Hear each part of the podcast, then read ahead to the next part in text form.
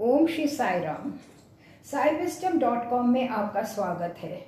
स्वामी एवं छात्रों तथा कर्मचारियों के मध्य साय समय प्राय अनौपचारिक एवं अनियत संवाद हुआ करते थे। प्राध्यापक अनिल कुमार ने उनमें से कुछ बहुमूल्य ज्ञान के मोतियों का चयन कर शेष साई भक्तों के आनंद व लाभ के लिए इनकी प्रस्तुति अंग्रेज़ी भाषा में की। वह हिंदी भाषी व्यक्तियों के लिए इन्हें हिंदी में भी प्रस्तुत किया जा रहा है। गत सप्ताह की वार्ता को आगे बढ़ाते हुए आज प्रातः हम सोलहवें प्रसंग के द्वितीय चरण की चर्चा करते हैं। भगवान एक शिक्षक, एक वरिष्ठ सज्जन की ओर उन्मुख हुए। उन्होंने उसकी ओर देखा व कहा बी कॉम्प्लेक्स लो। आगामी दिवस से आरंभ करो। तुम्हें बी कॉम्प्लेक्स की आवश्यकता है। यही है जो स्वामी ने कहा। शिक्षक ने उत्तर दिया, जी स्वामी, कल से ही आरंभ करते हुए मैं बी कॉम्प्लेक्स लेने लगूँगा। इस बीच भजन आरंभ होने को ही थे। चिकित्सक गण शीघ्रता से भीतर आ रहे थे। वह चिकित्सक जो वहाँ बरामदे में आगे की ओर बैठते हैं, अब शीघ्रता से आ रहे थे। स्वामी ने एक चिकित्सक को पुकारा, इधर आओ, इस वृद्ध व्यक्ति को किसकी आवश्यकता है? चिकित्सक ने उसकी ओर देखा व कहा स्वामी, उसे बी कॉम्प्लेक्स लेना चाहिए। मुस्कुराते हुए स्वामी ने तत्क्षण कहा, देखा, क्या मैं ऐसा ही ना कह रहा था? उसे बी कॉम्प्लेक्स की आवश्यकता है। आगामी प्रकरण छात्रों एवं उनकी परीक्षाओं के संदर्भ में भगवान के वार्तालाप से संबंधित है। एक छात्र ने कहा, स्वामी, इस माह, मार्च में मैं एमएससी पूर्ण कर लूँगा। उसके उपरांत मैं क्या करूँ? विषय को तनिक विपथित करते हुए, मेरे मित्रों, यद्यपि गत समय भी मैंने यही कहा था, तथापि मैं पुनरावृत्ति कर रहा हूँ। माह, जिनका उल्लेख मैंने किया, वह तेलुगु सनातन सारथी में, इस विषय के लेख में प्रकाशित माह के संदर्भ में हैं। लेकिन वास्तविक घटनाएँ अन्य समय घटित हुई थी, क्योंकि सनातन सारथी पत्रिका केवल मुझे ही समस्त पृष्ठ आवंटित नहीं कर सकती। प्रत्येक संस्करण में यह केवल दो अथवा तीन कथाओं को ही प्रकाशित कर सकते हैं। तदंतर अन्य घटनाओं को यह आगामी संस्करण में प्रकाशित कर सकते हैं। यही क्रम रहता है। मेरे विचार में आप मेरे बिंदु का संज्ञान कर सकते हैं। अब विषय की ओर लौटते हुए। इस छात्र ने कहा, स्वामी, मैंने एमएससी पूर्ण कर ली है, अब मैं क्या करूँ? स्वामी ने कहा, अब एम आर एस करो। कोई भी एम आर एस का संज्ञान न कर सका। छात्र ने कहा, Swami, M R S? Swami हाँ एम आर एस, विवाह करो। यही है जो तुम्हें अब करना चाहिए। वर्ष 2001 में, मेरे विचार में मार्च माह के अंत में, दसवीं कक्षा तथा बारहवीं कक्षा के विद्यार्थी वार्षिक परीक्षाओं का सामना कर रहे थे। संभवतः आप सभी परिचित ही होंगे कि यहाँ हमारी पाठशाला में दसवीं व बारहवीं कक्षा के विद्यार्थी, केंद्रीय उच्च शिक्षा संस्थान, अर्थात सी बी एस ई कार्यक्रम के अंतर्गत आते हैं, अर्थात केंद्रीय प्रशासन प्रणाली के। वह संपूर्ण भारत के विद्यार्थियों के साथ प्रतियोगिता करते हैं। व आपकी सूचना हेतु स्वामी के उच्च माध्यमिक छात्र, दसवीं व बारहवीं के छात्र, वे सभी शत प्रतिशत, नब्बे प्रतिशत से अधिक अंक प्राप्त करते हैं। तुम इनका सत्यापन अभिलेखों से कर सकते हो। उनके कठिन परिश्रम के साथ दिव्य अनुग्रह भी है। वे परीक्षा में अंक प्राप्त करते हैं व बाबा उन्हें अनुग्रह के अंक प्रदान करते हैं।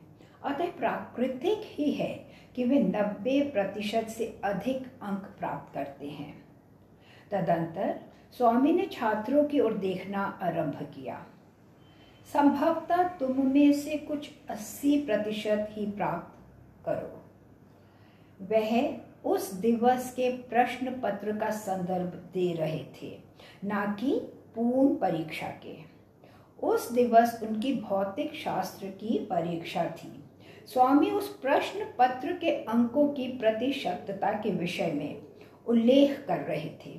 उस प्रातः छात्रों ने उस प्रश्न पत्र का उत्तर लिखा था, लेकिन उत्तर पुस्तिकाएँ अभी दिल्ली नहीं भेजी गई थी। अभी उन्हें परीक्षकों के पास नहीं भेजा गया था। परीक्षकों ने अभी उन्हें जांचा ना था। तथापि स्वामी अंकों के विषय में चर्चा कर रहे थे। तनिक अवधान दें।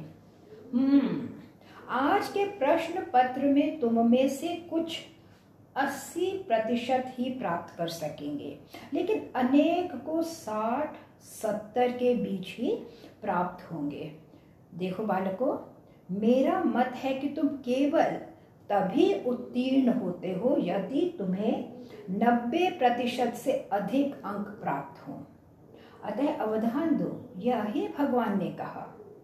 यदि तुम 80 से अधिक प्राप्त करते हो तो यह संतोषजनक है, लेकिन इससे कम को मैं अनुत्तीर्णता की ही मान्यता देता हूँ। स्वामी ने यही कहा था। तदंतर भगवान बाबा ने टिप्पणी की। यदि तुम सत्तर प्रतिशत प्राप्त करते हो तो इसका तात्पर्य है कि तुमने तीस प्रतिशत भूल की। तो फिर उस शेष तीस प्रतिशत का क्या हुआ? सत्तर उत्तर तो सही हैं, व तीस उत्तर अशुद्ध हैं। अतः मैं नहीं चाहता कि तुम इतनी अधिक अशुद्धियाँ करो। अब उन्होंने एक अन्य छात्र की ओर देखा। हम्म। बालक, आज प्रातः तुमने एक प्रश्न का उत्तर अति सही न दिया। एक प्रश्न का उत्तर उत्तम न था, यह संतोषजनक न था। वहाँ तुम कुछ विभ्रमित थे। वह छात्र विभ्रमित था, वह अब थरथराने लगा।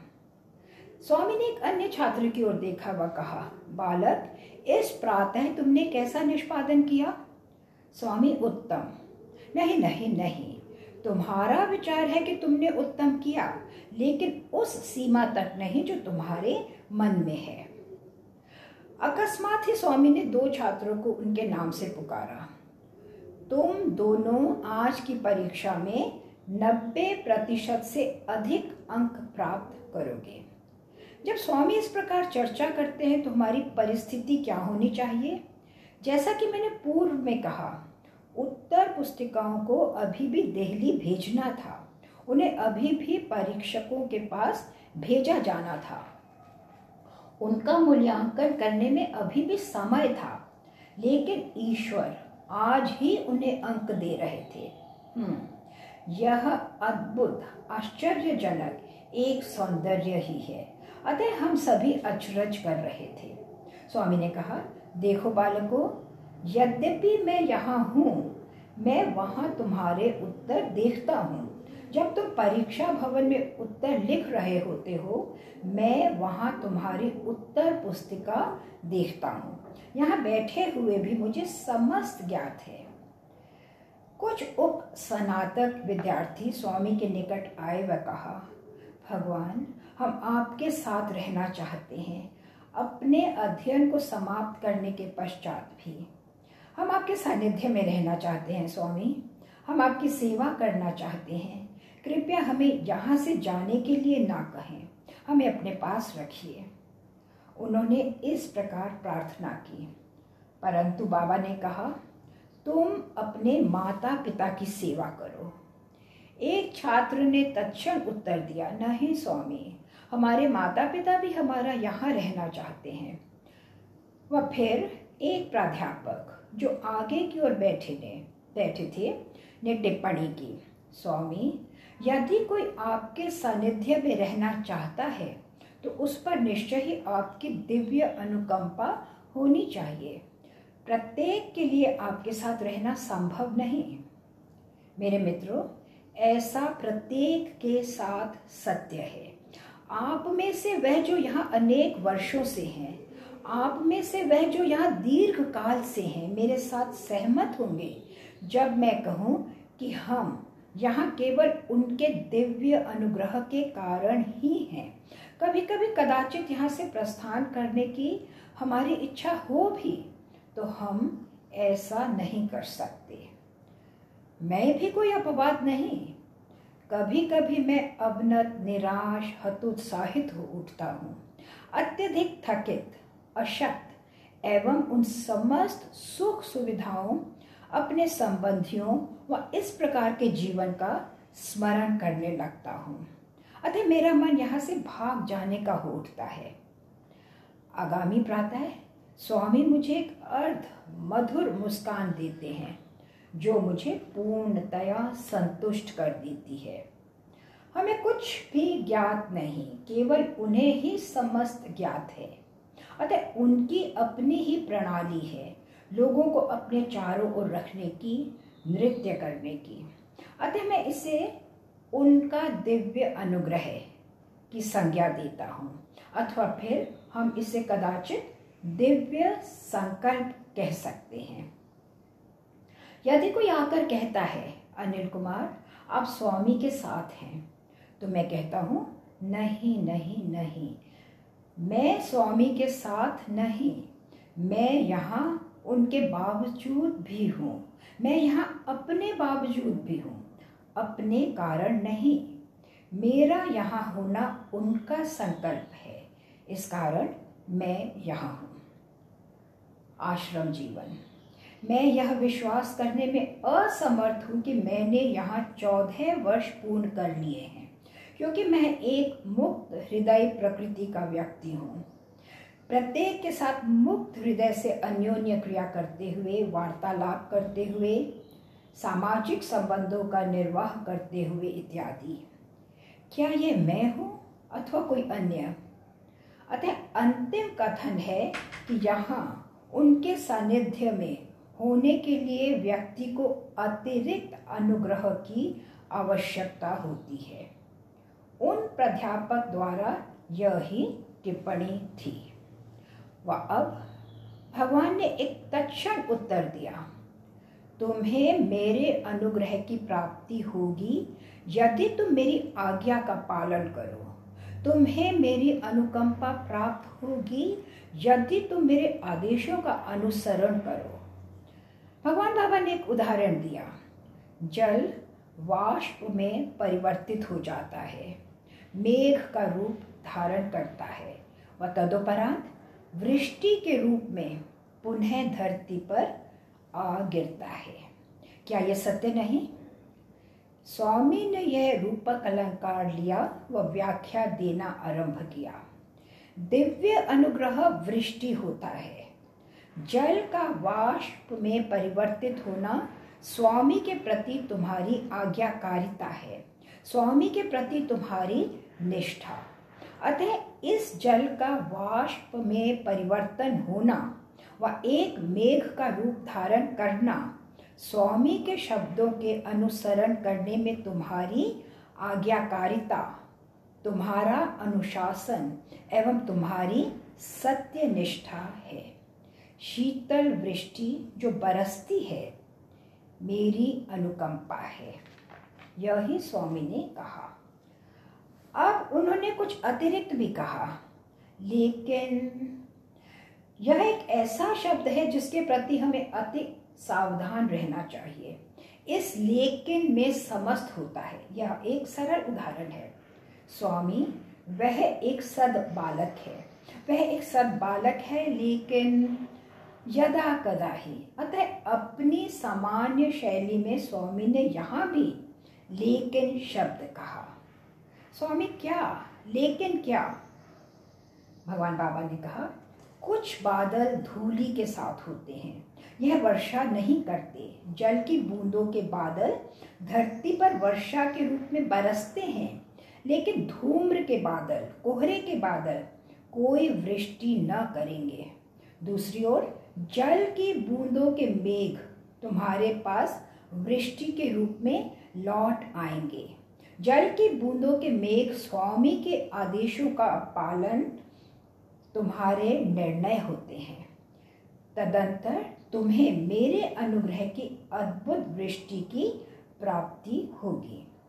कितना मधुर भाव भीना वक्तव्य है यह स्वामी का।